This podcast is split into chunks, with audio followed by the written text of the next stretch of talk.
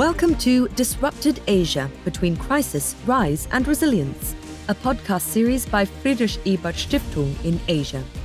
In part two of our two part segment on competing and converging visions in Asia, we will explore China's view on the Asia Pacific region, its perceived strategic challenges, and policy approaches to secure interests in the region. Two weeks ago, part one of this segment covered the Indian perspective. It might be an interesting listen for you as well. Today's podcast will feature the three main topics of our time and their interactions in one episode China's alternative growth model, COVID 19, and the Belt and Road Initiative, BRI. What are the goals of BRI projects beyond building infrastructure? How has the global pandemic changed China's standing abroad? And how will China, Asia, and the world change with the growing power and influence of Beijing? To discuss all this, we have with us today two guests, Miss Yun Sun and Mr. Richard Ghiasy. Yun Sun is a senior fellow at the Stimson Center in Washington, D.C., where she is the co director of the East Asia Program and director of the China Program. She has previously worked as the China analyst for the International Crisis Group based in Beijing. Richard Ghiasy is a senior fellow focusing on China and India at the Leiden Asia Center in the Netherlands. He is also an advisor on Asian geopolitics and geoeconomics at the Hague Center for Strategic Studies. We spoke to both our guests separately, and this is an edited version of the two conversations. Welcome to our podcast Disrupted Asia Between Crisis, Rise and Resilience. I am Kai Dittmann. Today we have with us Yun Sun and Richard Ghiasy. It's great that both of them took the time being with us today. Yun, uh, it would be interesting to start with getting a general sense of the Chinese understanding of the BRI, where it came from, what it is, uh, and its importance to China. So the strategic logic of a BRI is for China to develop an alternative strategic space, not to the east of China, but to the west of China. Which is why when you look at both the belt and the road, their eventual direction is going west towards Europe. But there's also a domestic economic background to the BRI, which is the overcapacity of the Chinese domestic economy. That was a result of China's domestic, uh, the Chinese government's domestic stimulus package as a result of the 2008 international financial crisis, which put, basically put China's domestic industries on steroid. But by 2012, 2013, the Chinese government had come to the realization that the domestic market is pretty, was pretty saturated at that point. And to sustain the survival of these Chinese industries, for example, in infrastructure development, the Chinese government needs to develop alternative market for this massive Chinese capacity. So from that perspective, if you look at the BRI, you could understand it as a overseas stimulus package where the Chinese government uses government funding to support the export of the Chinese products and the Chinese contract service to an overseas market. We also asked Richard Ghiasy about BRI and its importance to China's foreign policy and the accompanying narratives. The BRI is very much a, a Chinese vision, a Chinese platform for joint development, for global connectivity. It is a very useful narrative because its focus is on joint development, on coordination, on connectivity. And this connectivity runs across a number of spectra economics, diplomatic, uh, cultural, cyber. I could go on. And honestly, other large actors such as the EU or China or Japan have connectivity endeavors of their own as well, but they don't have a vision this large, a narrative that runs for, for decades. BRI is saying, well, look, we, being China, uh, have been able to develop quite fast and quite vast over the last, give or take, four decades. We're in the middle of our development experience, and we'd like to share some of our insights and experience and trials and errors with you. You here, obviously, being mostly the developing world, we're developing economies, but also the some of the more advanced economies. It can indeed also benefit local markets if indeed the right policies are pursued. Let me clarify. Um, you know, if you build a uh, a dam, if you build a road between two cities. If you build a power plant, on paper, those are indeed very useful and they can be utilized prudently, you know, to the benefit of the local economy. But that is also very much dependent on soft policies, on local policies, on prudent economic policies, and that's not so much in China's hands. But so this is kind of like the the drive and the dynamic of the BRI. But you could also say, and some analysts have indeed, is that the BRI is also a more friendly version of China's global expansion. That is to say, that there is a diplomatic outreach followed by economic activity, and then possibly followed by closer security cooperation. Um, so, what would you say is the perception of na- direct neighbors and uh, recipients of BRI projects on the one side, and I would say uh, competitive powers in the region and beyond on the other side? I think it depends on which country we're talking about. Uh, so, if you, for example, in South Asia, if you look at Pakistan, um, the China Pakistan Economic Corridor has been regarded as uh, the flagship of the flagships. So, it's, it's pretty warmly welcomed by the Pakistani government because finally there's a country who's willing to spend the financial resources and give Pakistan the attention to help the fragile state to build and uh, to build its internal strength. And the logic there is that with China Pakistan economic corridor, China will be able to help Pakistan to reboost its economy. And then hopefully that economic development will start to reduce tension and reduce the um, reduce the internal political fragility of the state. But if you ask India, the, the, the answer is completely opposite. That they see BRI as uh, as an invasive campaign for China to extend its influence into India's backyard and front yard in, in South Asia. So it depends on which country we're talking about. I think for any countries that BRI has extended to, the views at, or the reviews have been quite mixed. That on one hand, even within the government, you hear the senior leaders are very happy about the Chinese financing, but on the working level, the uh, I think the, the reception has been also quite mixed. And then if you look at the civil society and look at the um, relocated or dislocated people uh, population from their land, I think the, the criticism and the discontent are not only obvious but also well justified. But I think it, it really depends on which pockets of the population you're talking to. Richard had a similar opinion about this. Right. No, there's a range of perceptions indeed. They tend to differ at subnational levels, at sub-regional levels. If we were to focus on, um, say, Asia, uh, Central Asia is quite welcoming of it, uh, not necessarily too negative. I think out of those five countries, Kazakhstan is perhaps, let us say, the most um, prudent. But by and large, it's, it's quite welcomed also because Central Asia itself is world's largest landlocked region. South Asia somewhat more divided. Pakistan obviously hosted a flagship corridor, CPEC. India has been very consistent in its policy. It said right from the beginning, well, you know, we're not quite sure about what it is, how multilateral it is, how transparent it is, and it's been quite critical the smaller countries in, in South Asia are a mixed bag. I mean, they're trying to balance Indian core interests with uh, Chinese investment.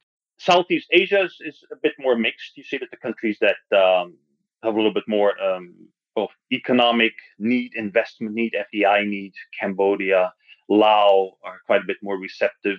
Singapore is quite balanced. You see Indonesia, Malaysia, by and large, and this is this is somewhat resembling other regions is their initial excitement about the BRI has somewhat lessened.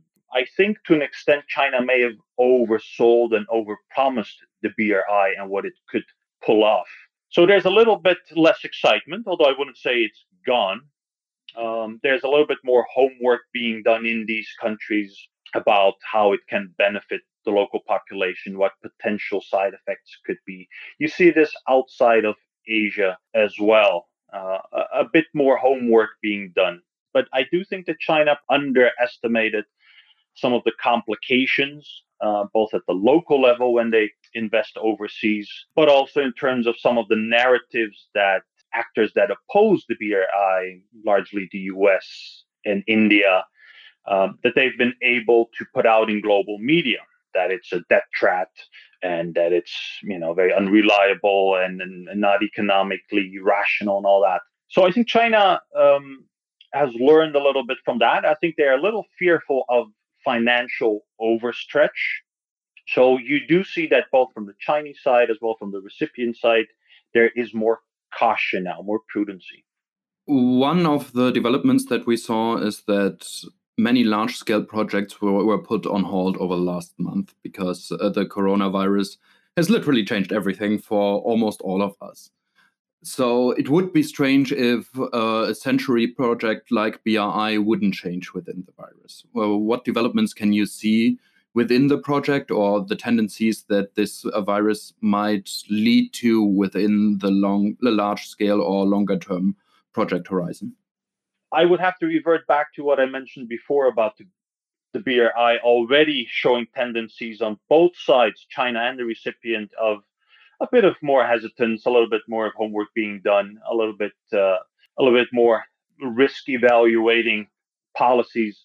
I don't think necessarily that the pandemic will change much of that. I think what it may positively affect is closer uh, health cooperation. So perhaps the BRI will uh, will develop a little more strong in, in that domain. But otherwise, and this has already actually started before the pandemic, is you see the digital Silk Road um, making strides. For instance, we look at uh, terrestrial but foremost submarine cables. these are the cables that carry all our, you know, the zeros and the ones. China owns about 30% of the Asian cables, is now building about 50% of, of the new cables, it's building the digital backbone, global satellite navigation systems, BeiDou with full coverage of Asia, well, actually global coverage. Uh, it's setting new standards. If you look at its expansion throughout Asia in that realm, I think that is making larger strides than, let's say, traditional projects. And they also draw less attention. You know, submarine cables are obviously less visual than you know a big Chinese port somewhere in South Asia and Southeast Asia. So I think that is actually um, a strategically more important development than um, possible side effects of the pandemic. Yun Sun also did not see any drastic long term changes to the BRI. I don't think China will abandon BRI. Um, not only because this is Xi Jinping's flagship project, um, and Xi Jinping in the will be in power for the foreseeable future. So I don't see him or his team abandoning such a signature foreign strategy of, uh, of, of him as a top leader in the in the near future. So I think BRI will evolve. I think the, the level of spending that uh, that happens under under BRI, both in terms of the uh, concessional loans and in terms and also in terms of the commercial loans, has been uh, has been becoming more moderate. And I think, especially this year with COVID nineteen, but it doesn't mean the Chinese will abandon it completely. I think a lot of the projects have already been signed and the disbursement will continue in, in different installments. So uh, we might see a slowdown, but I think BRI is going to remain there for the foreseeable future. And others reacted to BRI. The Quad, so Australia, Japan, India, and the US received new momentum with it. The strategies are called free and open or free, open, and inclusive in the Pacific. These narratives are to some degree a reaction to BRI. How would you describe the conversion or the competition of these two narratives? Right. Well, the, the Indo Pacific or the free, open, and open Indo Pacific is, is, I would say, partially a response to the BRI, but its nature differs quite strongly. The BRI is a very concrete connectivity endeavor uh, critical infrastructure, um, but also, for instance, the digital Silk Road and cyber infrastructure. Whereas the Indo Pacific concept is very much a marrying of two oceans. But what this marrying does, and it's mostly been propagated initially, at least by, by Japan and the US, is it marries the concerns, the interests, and the powers of the Pacific, mostly the US Japan with those of the Indian Ocean. I'll focus here on, on India. So, in that sense, it makes things from a geopolitical perspective more complicated. But for the perspective from the Quad that you refer to, the Quad isn't really a formal entity. Uh, India, for instance, is has always pursued a policy of non-alignment, and yes, they're part of the Quad, but then again, not really. But if I were to predict, yes, they're going to be more closely involved. But uh, it facilitates the cooperation of the Quad as well. Uh, obviously, they we have a, a change in the, the balance of power in Asia, mostly as a result of China's reemergence.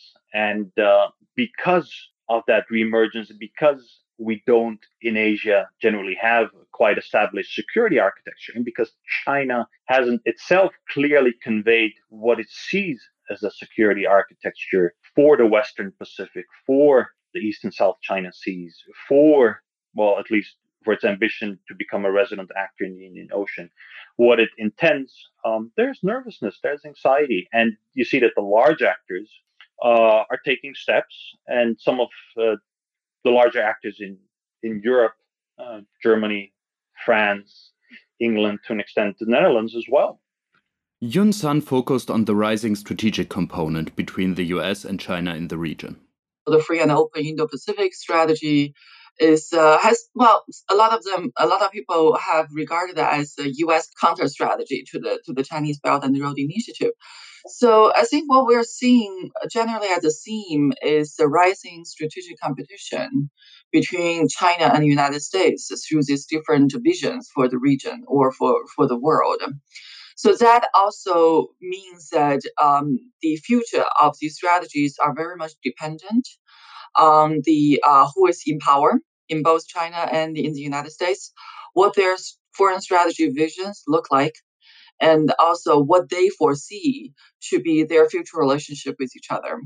And that is an interactive process, meaning that the result of the interaction very much depends on what happened during those interaction process, um, which means that I think the prejudgment or the pre-existing conclusion that U.S. and China have fallen into a new Cold War is being challenged in, in both countries.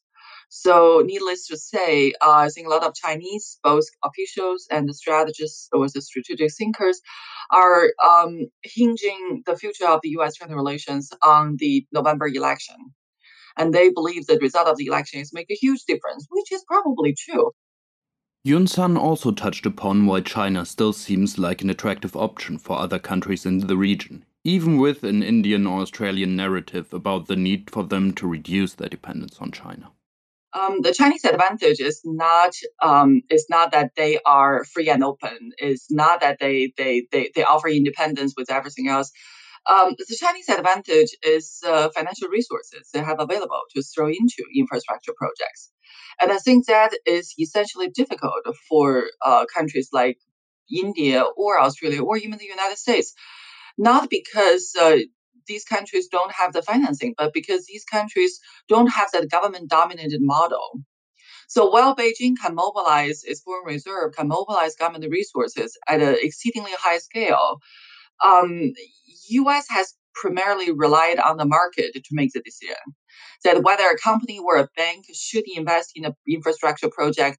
But that's not how the Chinese makes the decision. The Chinese can make a government decision, they can make a decision based on strategic interest, but not necessarily the commercial interest.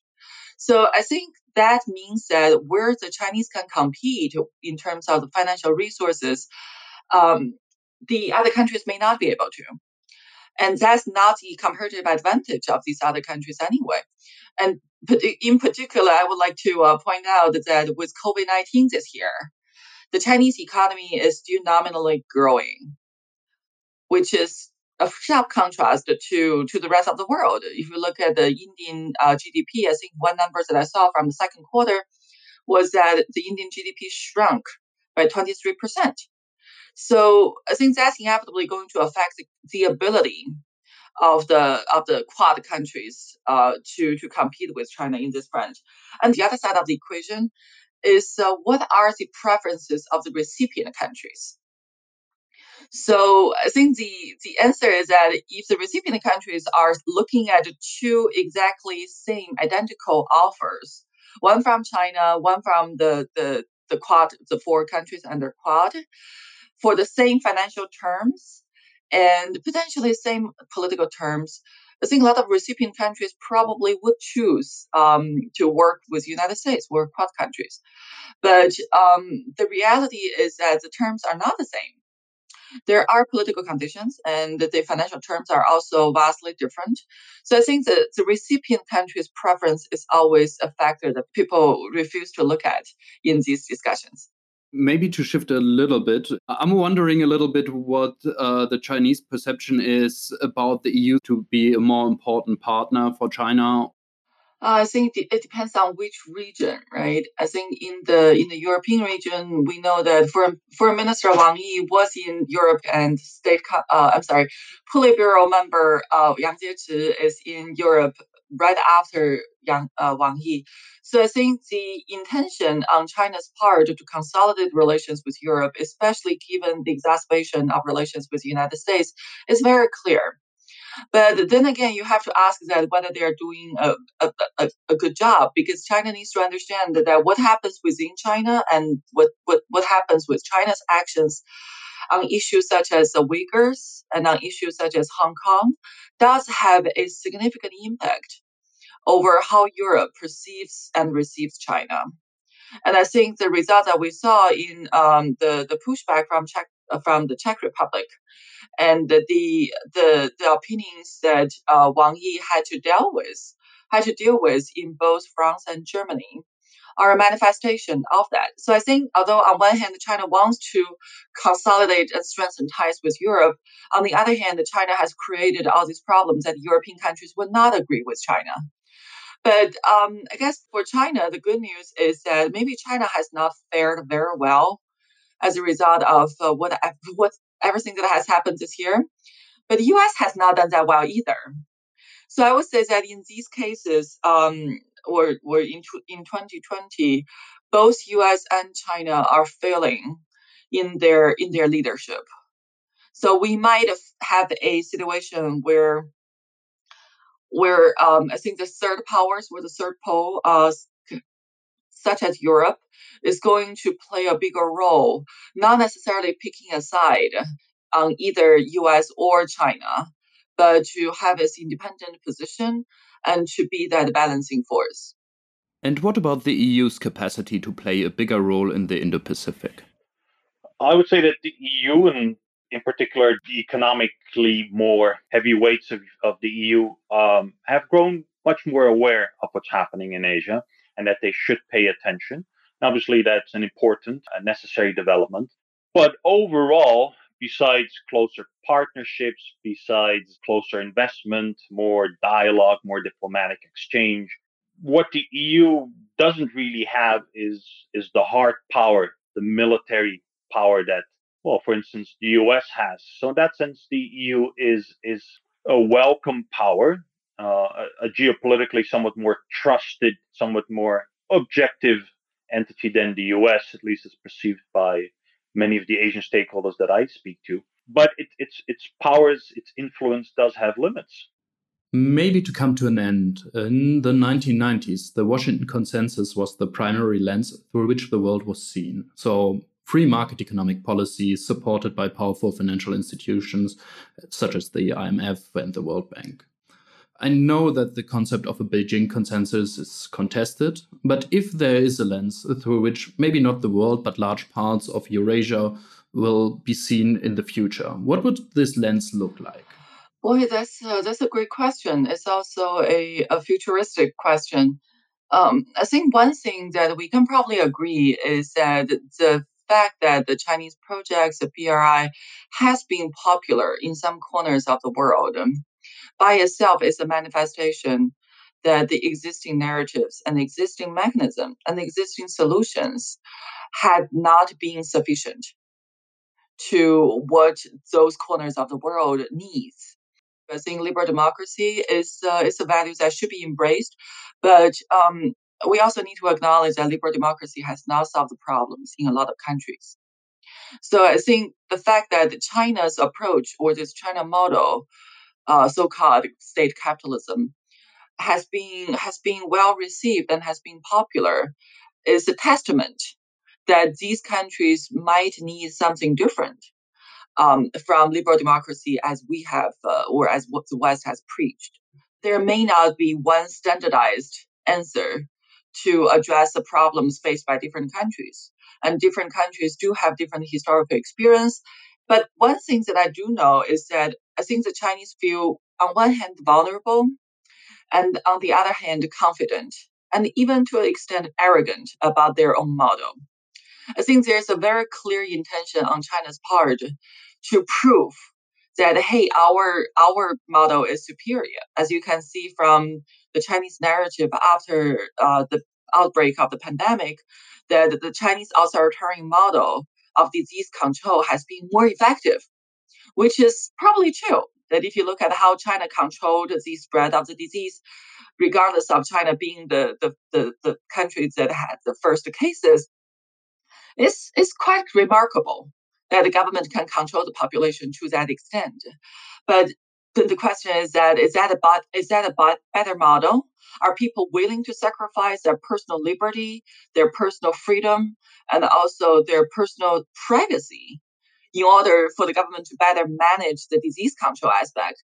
I think the answer to that is uh, is is very diverse, even in China.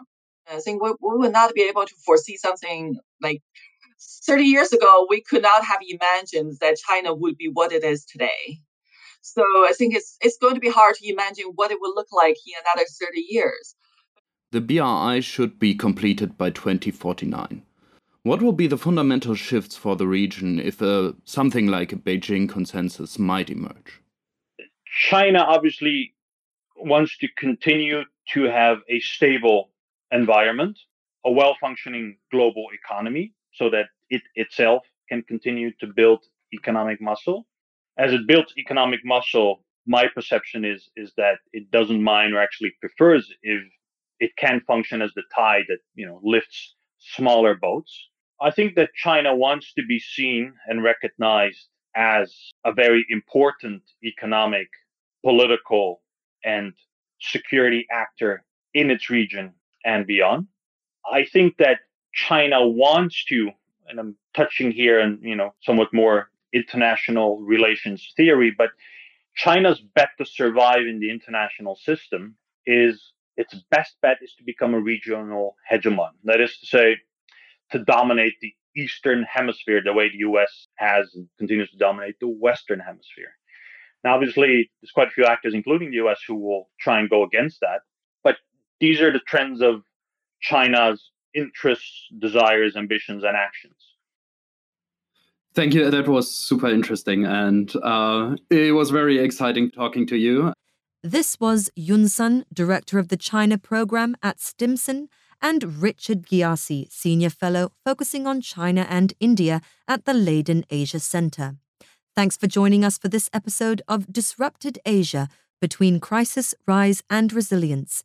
This podcast was brought to you by Friedrich Ebert Stiftung in Asia, interview by Kai Dittmann, research by Aryaman Bhatnagar, directed by Mirco Günther, and produced by Andovar. Please make sure to subscribe, tell your friends about it, and don't forget to visit our website fes-asia.org for regular updates on freedom, justice, and solidarity in Asia.